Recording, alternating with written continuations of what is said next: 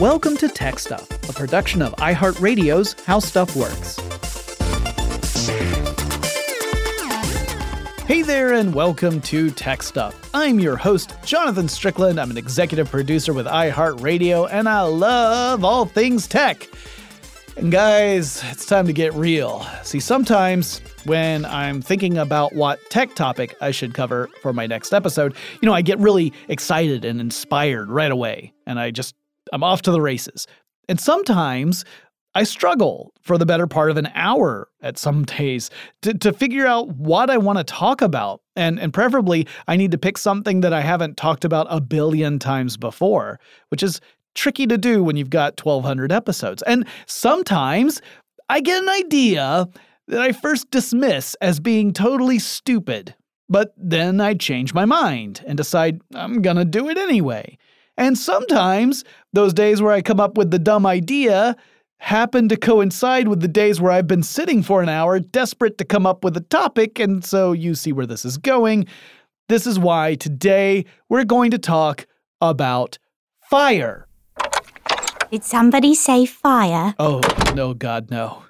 Um, ladies and gentlemen, I've been blessed with a special guest today. Would you please introduce yourself to all these nice people? Well, I'm Alamona Medler, and I'm a matchmaker.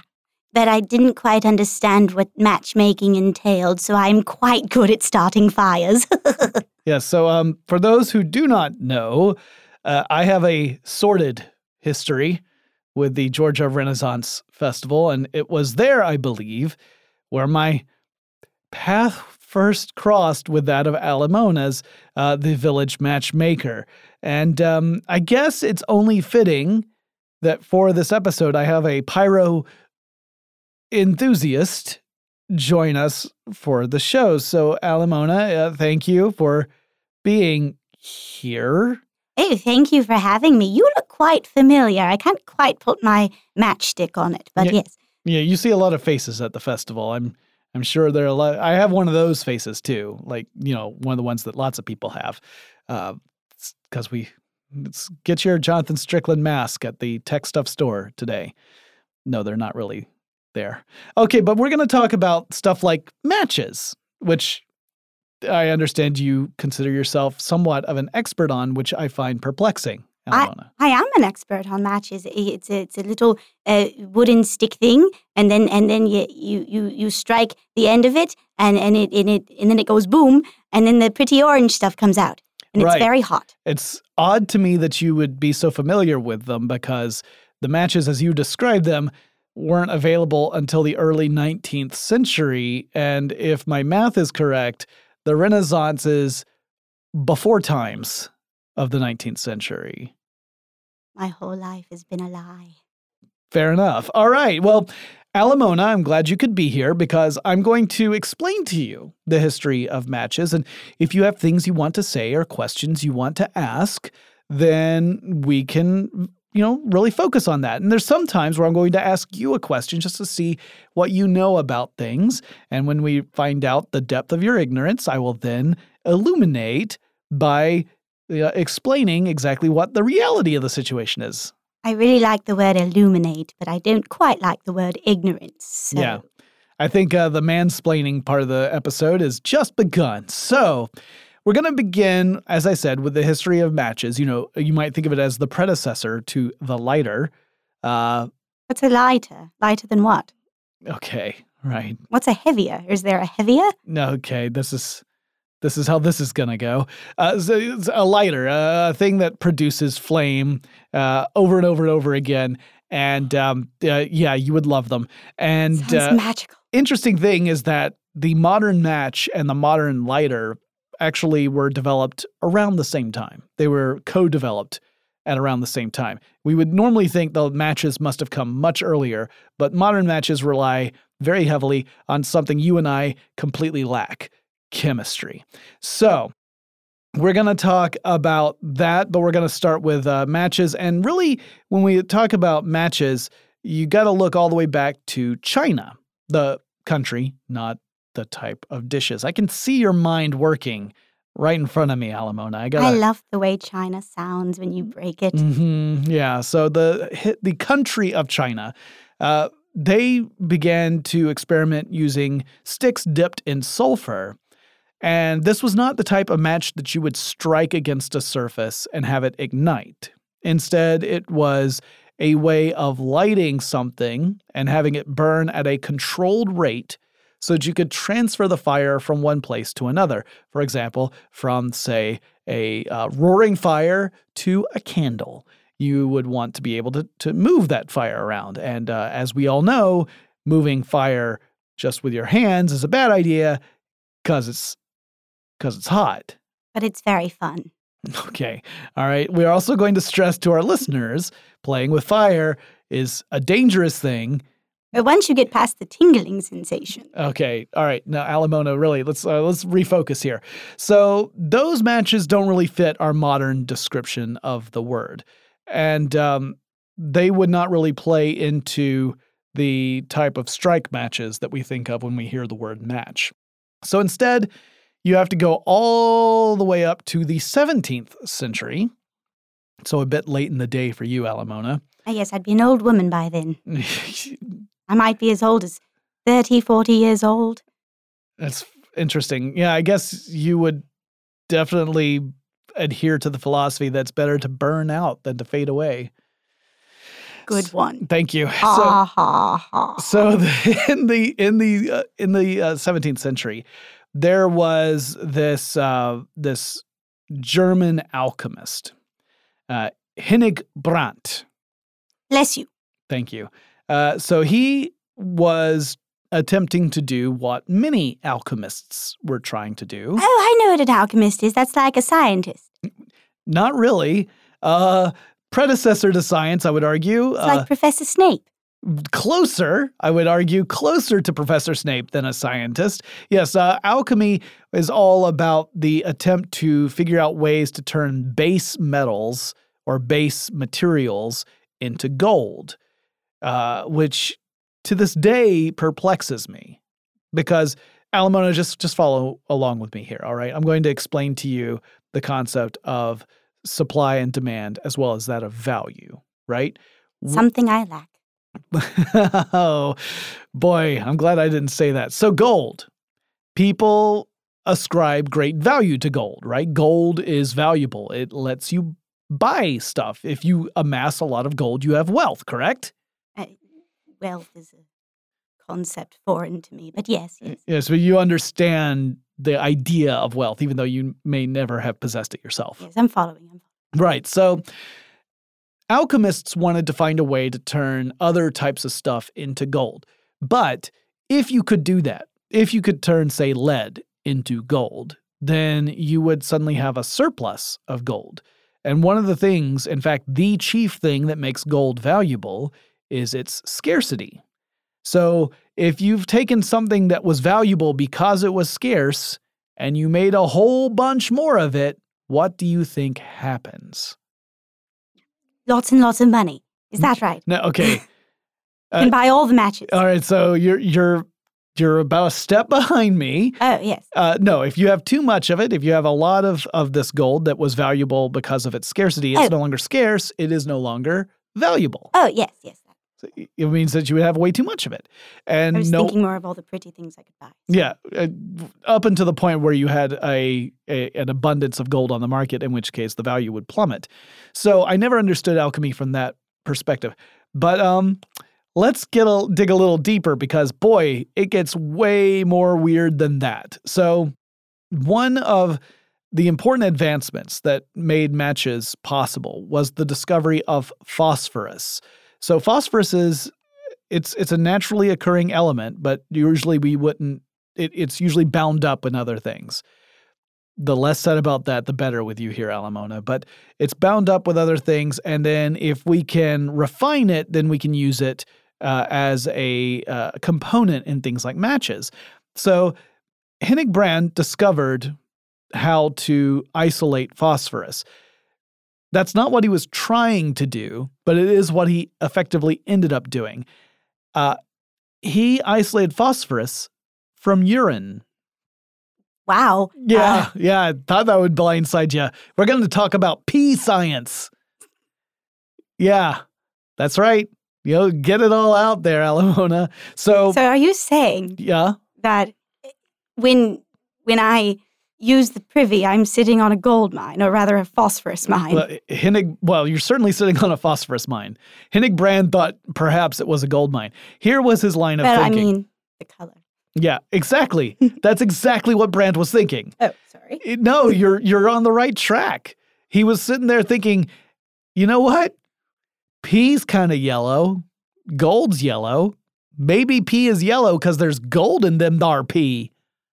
So he thought, how do I get the pee away and keep the gold? Alchemist was so smart back then. hmm I thought you'd think so. So here's what he did. Uh, stop me if you heard this before. he goes and he collects a lot of pee. Go ahead and ask me how much is a lot of pee. How much is a lot of pee? 1,500 gallons of the stuff. How many friends did he have? It was just a Super Bowl weekend, is How what many that was. how many close friends did he Uh, have? more, fewer by the end of it than he did at the beginning of it, I'm sure. It's then that I realize how few friends I have because I Mhm. don't know who I could just walk up to and Say, like, hey, would you mind fill this. Yeah, this gallon jug, and yes, is exactly the way I need you to to do it. This, that's the what you're thinking. That's what I need. So he takes all this pee, and then of course he puts it into a giant vat. Because I mean, what else are you gonna do with it? And then he boiled it. He boiled the pee. I know you're thinking I've smelled the privies on a hot day at the Georgia Renaissance Festival. That's what you're thinking, isn't it, Alamona? Mm. Yeah, that, that that's a that's a, a smell that will linger in your thoughts forever. Mm. Trust me. I, first year I did it was 1999. Still haven't forgotten. So, soup's gross. He boils it, which ends up evaporating a lot of the water out of the content of the urine. And what was left behind was described as a syrupy substance. Don't put it on your pancakes. No, do not. And then as the stuff was heating up, it started to glow red hot. As it cooled, it turned black and became hard. If your urine turns red and then black, maybe you should go see a or something. Maybe. So he then takes some of the hardened black stuff and he Yummy. mix, mixes it with some of the red hot glowing stuff and uh, ends up noticing that it caught fire. It just combusts, it bursts into flame. And he didn't realize that what he had discovered was phosphorus. He actually thought originally, and others did too, that he had come across the fabled philosopher's stone. Um, not that kind of stone in urine. And eventually he referred to the stuff as cold fire because he noticed that this phosphorus would glow in the dark. It wouldn't give off heat, but would glow in the dark. Weird. So, if one were to uh, refine this phosphorus further, you would eventually get to what is called white phosphorus. Sometimes it's called yellow phosphorus because it's not really white, white. Uh, this stuff is very dangerous because it ignites upon exposure to air. That sounds fun. yeah, it's very much like you. So I must possess this magical thing. it wouldn't be for long. It uh, so it ignites as soon as it, it it encounters oxygen. What's happening is that the phosphorus molecules. Uh, just think of pretty thoughts, Alamona. I'll be back with you in a second.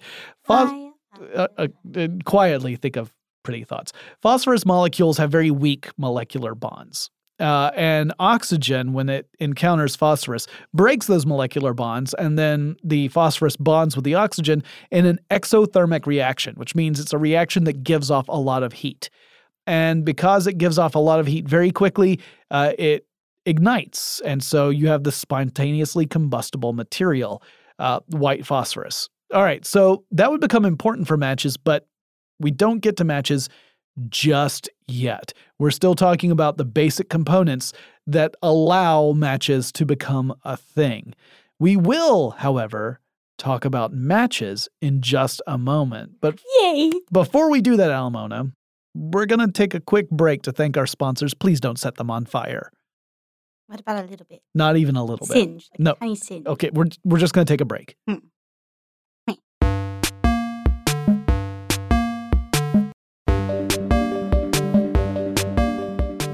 Okay, we're back. The studio remarkably is still standing and not currently on fire. Alamona, you're still here. Not for lack of trying. I know it's. Thank goodness we have all those blankets. Uh, so we're gonna move on. We just finished talking about pee science, which you were. I was enthralled. Yeah, I could tell. So we're gonna move on, and now we're gonna talk about a, a, a person named Jean Chancel. Ooh, he sounds pretty. It's a fancy dude. Jean Chancel found a way to create a match using a chemical reaction. And this is probably the most hardcore metal way of lighting a match I have ever heard about. So, Isn't all metal hard? okay, not that kind of, all right. No, like like rock and roll metal. Uh, so he took a splint, a piece of wood, and he coated it in a substance called potassium chlorate, and he also put in the same on the same mixture some sugar Ooh. and some sticky gum. And the gum was to bind everything together. It was to hold the sugar and the potassium chlorate together on the end of the stick. And then he dipped the end of the stick into a jar of sulfuric acid, Ooh. and that caused the stick to ignite, which is, like I said, super hardcore when you're using sulfuric acid to light your matches. So here's what's going on. I want to explain to you the actual chemical process, the reaction that's happening, so that we understand how this technology works. So, potassium chlorate is an effective oxidizing agent. Now, Alamona, I know you know this from personal experience, hands on experience, but fire needs three things to be fire. Uh, and it's Magic. not, not magic. It's, Love. it's not love either. You want to give one more more more shot? You could get maybe one of the three. A spring day at the Georgia Renaissance Festival. Okay, none of those three things are necessary. No, it needs fuel, it needs heat, and it needs an oxidizer. Typically, the oxidizer for most fires that we encounter is the air, oxygen. Oxygen is an oxidizer. Those three things are necessary. If you're missing any one of those three things, you cannot make fire, and if you have a fire, the fire will extinguish. So if you run out of fuel, the fire goes out, right? If you no longer have an oxidizer, the fire cannot burn anymore. If uh, if the heat is removed from the fire, it will not continuously burn. It'll the the uh, the chemical reaction that is fire will stop. So potassium chlorate is a, a, an effective oxidizing agent. The sugar is fuel. Uh, in fact, we all know sugar is fuel because if you ever had a lot of sugar, like I suspect Alamona has had, All the time. you will be very energetic uh, for at least a short while. And then potassium chlorate, when it decomposes under heat, it releases molecular oxygen. So thus you get the the oxidizing effect there. All right, so you've got everything you need mixed up there. You've got the fuel and the oxidizer there. You need to have the heat to start the reaction. Here's where the sulfuric acid comes in. When you dip this mixture of sugar and uh, and potassium chlorate together in the sulfuric acid, it, the acid actually acts as sort of a catalyst. It creates this exothermic chemical reaction. Again, exothermic means it's giving off a lot of heat. So now you've got the third part of that triangle, right? You've got the fuel, you have the oxidizer, you have the heat. The match catches on fire. Yay. But the only way it works only way it works is if you have a jar of sulfuric acid. So while this was effective, it was not uh, something that a lot of people wanted because sulfuric acid is extremely reactive stuff. And um, if it touches organic material, it tends to char it. Not burn it like catch it on fire, it won't ignite, but it will char. Like if you just poured sulfuric acid on wood, the wood would char from that. So you definitely don't want to get it on yourself because you will suffer terrible injuries, like Phantom of the Opera level injuries. It's a reference that I guess you wouldn't get, Alamona. But don't worry, I'll show it to you later. So, Yay. yeah. So, love new things. so this didn't this did not get widespread adoption because it was not practical. It was effective but not practical. Also, the uh, ignition was so, usually pretty spectacular. So in other words, it wasn't like a, a small flame, you know, like or a small spark and then a flame. It was very bright, very loud, spontaneous combustion type flame. The stick goes boom. The stick goes boom, Yay. as you did uh, so eloquently put it earlier. So I was right. Yes, in this case, I'm you were right. So this was uh, an early example of using chemistry to ignite a fire as opposed to the old style of rubbing two sticks together kind of friction approach. Uh, now, as I said, sulfuric acid is super duper dangerous all on its own. And this particular reaction was really dangerous as well. It also was very smelly. The the smoke it would give off had a, a, a foul odor. So there were a lot of downsides to this particular approach. Let's move forward to 1826. Now we have an Englishman to talk about. Uh, oh, yes. yes, someone One of my countrymen. Exactly, one of your fellow Brits.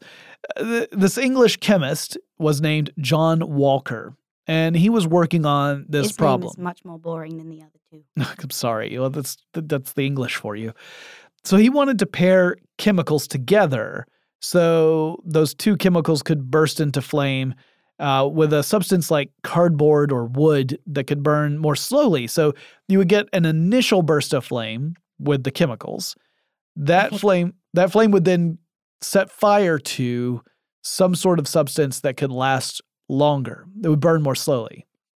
And thus you could eh, hold the other end as a handle. These are the components we need for a working match. We need something we can hold as a handle that's preferably not on fire because because we're touching it. And we have to have an end that is on fire or that can at least ignite and then catch that end on fire. So that was the whole idea here. And touching fire is Bad. Bad? Oh, yes, Oh, all right, bad. yes. Right. So he was experimenting with different chemical mixtures, but he accidentally dragged a stick that was coated in these different chemical mixtures against the hearth of his fireplace and discovered that just the friction of moving this chemical coated stick against the hearth generated enough heat to ignite the stick. So he, he invented a strike anywhere match a match that because the chemicals that were on the end of it uh, were in the right mixture, they just needed to be heated up enough to hit ignition and then poof, burst into flame. So pretty exciting for him. Uh, he immediately saw the value of this discovery. He immediately saw the utility of it, but he also thought it was far too useful for him to make it secret. His friends were actually suggesting, "Hey, you should patent that." Uh, a guy named um, Faraday, very important person in science. I don't expect you to know him. Fair- so Faraday. okay, fair enough. Faraday uh, recommended to Walker, "Hey, you should patent that," and he said, "No, nonsense, nonsense. I'm not going to patent it because it's far too interesting and important. People should be able to do with this whatever they want." And so that allowed a guy named Samuel Jones, another Englishman. and- Very exciting name. Yeah, Sammy Jones of London, he took the exact same approach as Walker. And so he began to market his own strike anywhere matches based on the exact same formula that Walker had created. And he called them Lucifers, Ooh, bringer of light. that's scary. Yeah, a little little dark and and spooky, uh, despite the fact that it's also bringer of light. King Henry, the leader of the church, will protect us from Lucifer. I'm sure of it. Excellent. Yes. He's not a bad leader at It's all. It's a good Anglican reference. So this began around 1829, and these matches again could be struck on any surface and would ignite. And they were still pretty spectacular matches. Like the the burst of flame was pretty bright and violent. Yay. Uh, also smelly. Again, you identify with that. And Essence. Yeah, uh, and they were more than a little bit dangerous. And other chemists over the time would play with different mixtures. And some of them would even use white phosphorus. Now you remember what I said earlier about white phosphorus, right? The golden pee phosphorus. Yes. This this is the stuff that when you refine it down to white phosphorus, if it's exposed to the air, it will catch fire. That's what I want for Christmas, in case you're wondering. Well, they made matches out of the stuff. Yay. So you there are actual matches that had white phosphorus. And the idea was that they had a slight coating on the outside so that it wasn't constantly exposed to air and that striking it would break that coating, expose the white phosphorus to air. It would then have this exothermic reaction I was talking about that would ignite the end of the matchstick and you would get this very bright, powerful uh, light of the match. However, it also meant that if the match heads were damaged at all, and encountered the air, they would ignite spontaneously. Ooh.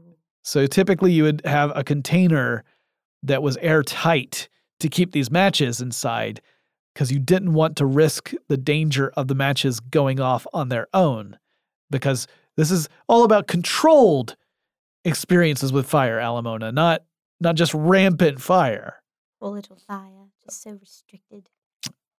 I your your sympathies lie in different areas than my own. But uh, other chemi- chemists would play with these different approaches, trying to get it just right. And over time, there was a decision to move away from white phosphorus matches, not just because they were dangerous. They were incredibly popular, by the way. People loved the fact that you could strike these against anything. They were very convenient. But there was Dangerous or misunderstood? Certainly dangerous because also it was discovered that people working in the manufacturing facilities that were making these white phosphorus matches were starting to get sick. Oh no. And they developed an illness that became known, and I am not making this up, Ooh, excited. as Phossy Jaw. Phossy jaw. Yeah. Would you like to know the symptoms or you want to take a guess? I think that was my grandmother's name. Oh, Old Lady Phossy Jaw. I was expecting you to say you would be wearing a bowler hat and doing jazz hands and wearing a black unitard. I don't understand that reference. Uh, that's fair. That's a that's a Fosse joke. No, actually, this was a truly terrible, terrible disease, and it was a disfiguring disease. So the exposure to phosphorus vapor would cause the bone of the lower jaw to dissolve slowly to the point where people had completely would have to have their lower jaws removed because if they didn't then the the illness would progress to the point where they would experience organ failure and then die. So this is what we call a bad thing. And they would lose teeth throughout the process, they'd lose bone mass in their jaws. Their jaws would actually give off a greenish white light in the dark. They would actually glow a bit from all the the phosphor that they were or phosphorus that they were absorbing. So pretty terrifying stuff. Now, at the time that this was happening, it was during the Industrial Revolution, which again, Alamona, it's uh, ahead of your time. But uh, get in trouble when the peasants talk about revolution. that is this in this case, the peasants also were uh, in trouble during the Industrial Revolution because they were being exploited terribly. So this was a time of great industry where you have these huge manufacturing facilities that are being built, and labor is needed, but labor is also plentiful. There are a lot of people who are no longer farmers; they're in they're in search for work, so they all start looking for places where they can get employment. They start joining different uh, facilities, including matchmaking facilities. A lot of young women did this. I could work there. These were the women who were suffering from phossy jaw, Oh. Alamona. These are not not women that. I'm just saying I'd be qualified. well, from the industrialist point of view, these workers were disposable because if someone got sick or died or whatever, there were a hundred others who were just desperate for a job. So this was a terrible situation where people were being exploited and they were getting sick. And it all got to the point where uh, the women organized what was called the Great Match Girls Strike in 1888. was the pun intended? It's an excellent question, but it really was like a union strike. Uh, they Yeah, weren't striking that. matches. I understand that. It's just, you know, sometimes a pun, a really good pun, just falls into your lap. This time, yes, an unintentional pun. Uh, so all 1,400 women walked out of a manufacturing company, a matchmaking company called Bryant and May, in protest of conditions. Eventually, they were able to win some protections, although a lot of the white phosphorus stuff was still largely ignored because they were so popular. There was an alternative that I'm going to talk about in a second to white phosphorus, but nobody wanted those. They wanted the ones you could strike anywhere. Well, in 1906, there was an organization, a, group gathering called the International Berne Convention that passed prohibitions on white phosphorus matches, and the industry as a whole migrated away from them. It took a few more years. They kept on doing it for a little while longer, And then eventually they stopped. And thus we saw a drastic improvement in conditions for workers who were making matches. But yeah, uh, it was a pretty ironically dark time when you look at the conditions that people had to endure in order to make these. Now, on the other hand, the demand for matches at this time was astounding because you're talking about a, a, a moment in history where people had access to things that would allow them to generate light after the sun went down. Now, Alamona, you know that when the sun goes down, it's just time to go to bed because you can't see nothing. That's that is true. Yes. yes. Uh, well, there, there, there was that one time where uh, I got a little excited, and then uh, Yeah, well, apart from like conflagrations, you don't really see the, much. the village went boom. And Right. it was all bright, and everyone was happy. And Yeah, that explains shouting. why we went from willy nilly on the wash over to Newcastle. It was all my fault. It was actually a relocation of the Georgia Renaissance Festival. All of that is true, by the way. You can all search the the relocation part. I'm not so certain about the yeah that part. Uh, so this was a, a change, a social change. Now we're getting into a point where people had opportunity to have lights in their own homes, whether they were uh, you know lanterns that had been around for ages, but now it was easier to light them because you had matches. Uh, or it was even stuff like gas lamps that were starting to be deployed in certain cities. So that meant that matches were really sought after. So there was a, a heavy market for them. Fortunately, there were some other smarty pants who were coming up with ideas that were alternatives to this white phosphorus approach. And I'll talk about that more in just a second. But first, let's take another quick break.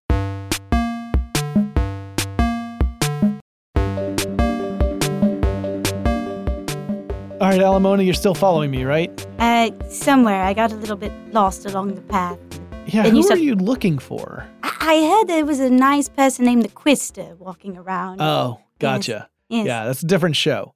Uh, I hear he dresses like me a bit. Ye- Okay. Yeah. All right. So if you want to know who Alamona is talking about with the Quizster, you need to listen to the podcast Ridiculous History, where the Quizster shows up and uh, occasionally in in episodes and torments the hosts of that show. The hosts of that show are are Ben Bowlin and Noel Brown. Like Uh, I'm tormenting you? Match made in heaven. So similar that it's actually making me regret Quizster segments at this point. All right, so in the mid to late 19th century, different inventors were u- using stuff like lead oxide and potassium chlorate to kind of tweak matches. They were trying to make the matches burn without generating as much smelly smoke, like because these still smelled really bad. They're very sulfuric. Uh, they were trying to find ways so that they were quieter because they were very loud when you were striking these matches, the early ones, and with a more controlled burn. Uh, there was an Austrian uh, scientist named Anton von Schroeter who Back to the cool name. Yes, yes. And he used red phosphorus instead of white phosphorus. Uh, and he did that in 1845 to create a more stable match, one that would not be prone to spontaneous combustion. So, Aww. okay, well, you're sad, but most people, it meant that if you were to accidentally scratch the end of the match head, you didn't have to worry about it bursting into flame.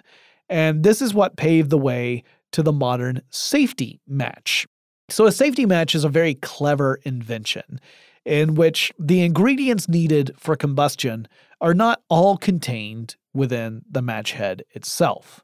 So, you divide them. You put some of the ingredients on the match head, but you put the other ingredients on the striking surface that you're going to use to ignite the match. And this is how you make it safe because it's not going to, even if you rub two matches together, they're lacking the ingredient that will allow them to combust. So you don't have to worry about them like jostling around and then setting themselves on fire. Uh, so in a modern matchbook, you can think of one half of the ingredients as being on the matchstick, the other half are on that little strip that you use when you strike the match and ignite it. And this is why uh, you don't have to, you know, freak out about those matches just like hitting the ground or something. They'll never ignite unless it just happens to be hot enough to hit their ignition temperature. Because that will still cause them to ignite. I mean, I'm sure if- Georgia Renaissance if you've ever, it certainly feels like it gets hot enough for that. But if you ever bring like an unlit match close to a flame, you'll see that at some point it will burst into flame itself because you will have heated the end of that match to its ignition point. It's a lot of fun. But don't do that. It's dangerous. Don't listen to it's not Alamona's show. It's my show. And it's also why um, these matches you can't replicate that cool move you might see in you won't know this Alamona, but in a movie where someone like strikes a match against like the bottom of their shoe or a brick and it just bursts into flame and then they light something cool with it and then they shake the matchstick out. You can't do that with safety matches unless you happen to have coated the bottom of your shoe with the other component needed to create combustion, which I guess you could do if you really wanted to. That sounds to. like an excellent idea. Uh, and there still are non safety matches. There are still matches that will ignite if you strike them against any surface.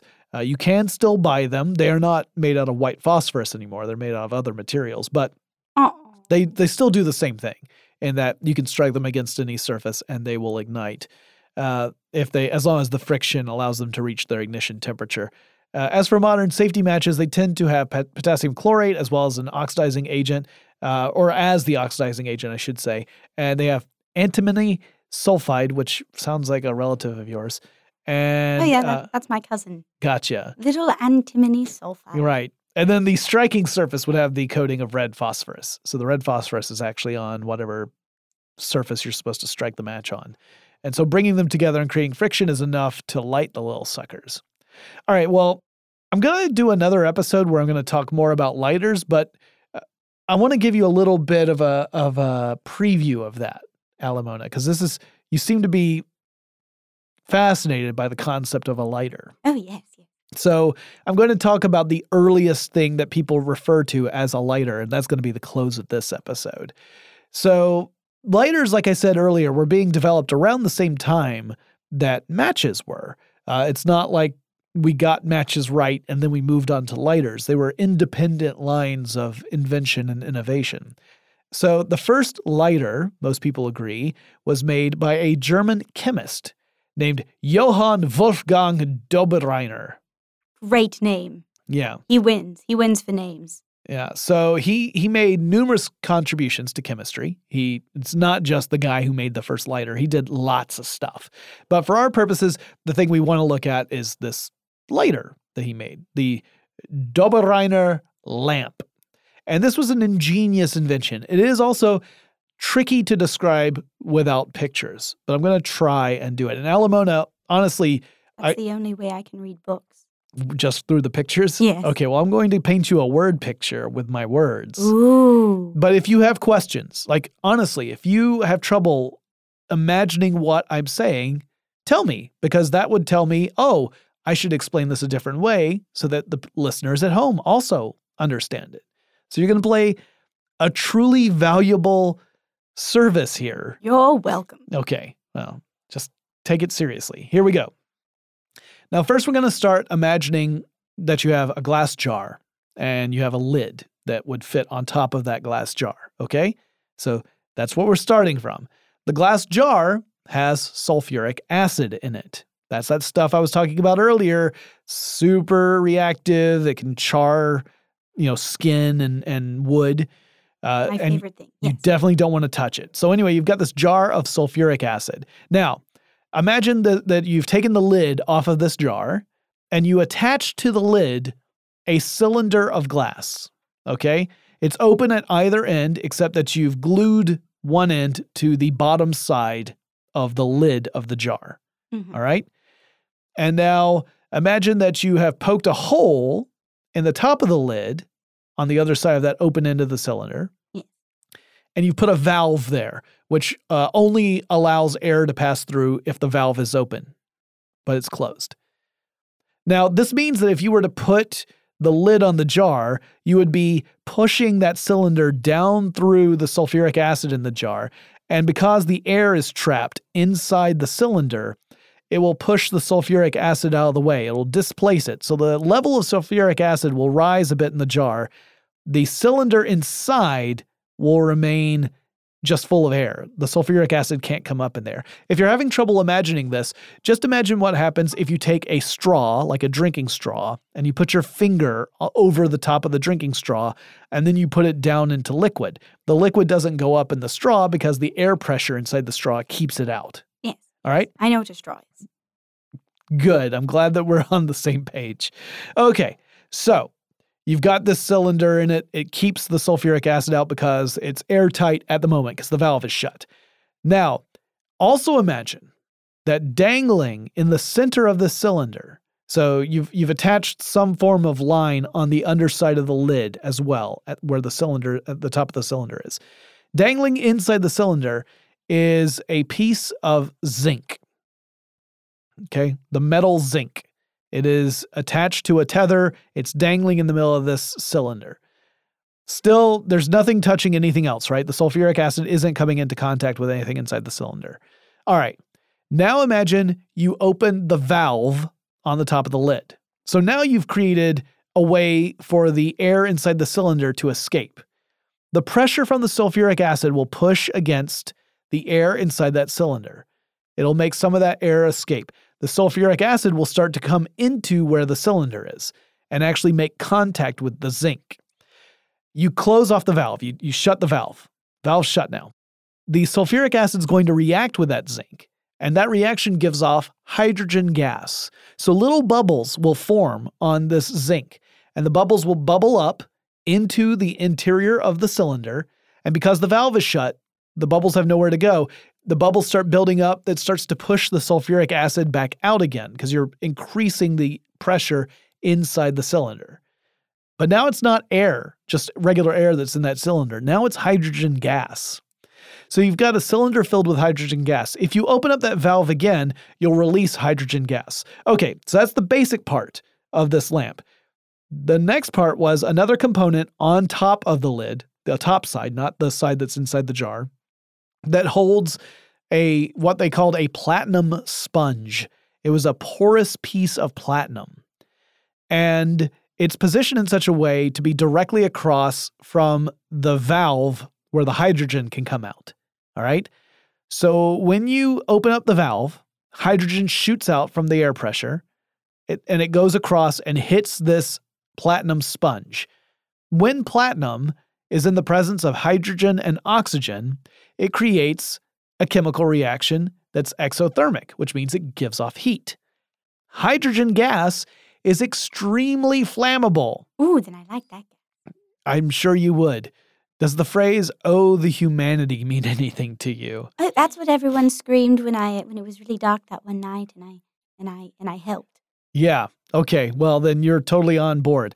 So this means that the hydrogen gas catches fire, and you've got a lighter because the hydrogen from the cylinder has come out. It's hit that uh, platinum s- sponge. The platinum sponge has that exothermic, or it, it catalyzes an exothermic reaction that then ignites the hydrogen gas that's still coming out through the valve. As long as the valve is open, this is still going. But hydrogen flames are uh, essentially invisible. You can't really see them. However, if you were to put anything within that that section where the valve is open, it would catch fire. So if you put a match in there, it would make the match catch on fire because even though it's invisible, it's flaming. It actually is happening. It's it's burning at that moment. So you could use it to light, you know, matches or candles or whatever. I need this in my life. All right. And then when you would close the valve, the flame would go out because Aww. there's no more fuel coming out. Hmm. And as long as the zinc is still in contact with the sulfuric acid, it'll continue to generate more hydrogen gas and eventually, one of two things will happen. It'll either generate enough hydrogen gas so that the gas has pushed the sulfuric acid down to a level where it's no longer in contact with the zinc because, you know, you've built up the air pressure. It's pushed, it's like blowing into a straw. It's pushed down the liquid.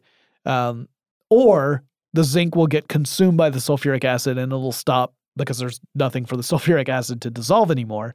So you won't you won't be generating any more hydrogen. Uh, you'll have to replace the zinc. Um, those are the two outcomes. So it was really cool because this lighter worked purely on chemistry. There was no striking. There was no sparks. There was nothing that had to ignite uh, a fuel. It was purely by generating this hydrogen gas, shooting it at platinum, having that create the chemical reaction, and then boom, you've got a flame as long as that valve is open. It was ingenious. It was also incredibly dangerous because it was a vat of sulfuric acid. Um, so it was not something that would become widely adopted or universally adopted. But it is a phenomenal invention. And there are, uh, forgive me, Alamona, there are videos on YouTube that show these Mhm. things working. Yeah, you just sit there and think about fiery stuff. Uh, but there are videos on YouTube if you want to look this up. They are really fascinating. And you can even see them in action and understand better the mechanisms I'm talking about that make this lighter possible. Again, that's a, a Dobereiner lamp. So you should check those out because they are really cool. That is what I shall name my firstborn son. Uh, it does not surprise me in the slightest. Well, um, Alamona. That's me. That is I. Thank you, I You're guess. welcome. You have been the most unique guest I've ever had on Tech Stuff, and I once had Strong Bad in here. Ooh, he sounds fun. Yeah, he he he gave me a sign off. Even it was pretty amazing. Uh, so speaking of sign offs, guys, this wraps up this episode. In our next episode, I'll talk more about lighters and how they work and how they've evolved over time. Uh, and we'll we'll pick up from uh, the chemical Dobereiner lamp and move up to more modern ones and talk about things like how the companies came to be, like Zippo. That's a name that I'm sure you find very. I like that name. yeah, I, I thought name you my would. cat that name. Well, then, we're going to wrap this up, guys. If you have any suggestions for future topics for tech stuff, I highly recommend you let me know by getting in touch on social media. I am on Facebook and Twitter with the handle TechStuffHSW. And I'll talk to you again really soon. Oh, look, it's the Quister. Oh, no. Yay! I'm your biggest fan. Tech Stuff is a production of iHeartRadio's How Stuff Works. For more podcasts from iHeartRadio, visit the iHeartRadio app, Apple Podcasts, or wherever you listen to your favorite shows. Guys, one thing I want to mention before we go, I want to thank my good friend Shay for joining the show as Alamona. Shay also has an amazing YouTube series, Books and Blue Stockings. Uh, she plays Betty Bookworm on that series. So I highly recommend you go to YouTube and search that. She does very inventive videos talking about different uh, books and different literary tropes and uh, and themes and you should definitely check that out. There's also a series that she and i do called age of cinema where we show each other movies uh, sometimes against the other person's will often against the other person's will. So if you want to hear more and see more from shay definitely go check that out. I highly recommend it. And sometimes Alamona pops up.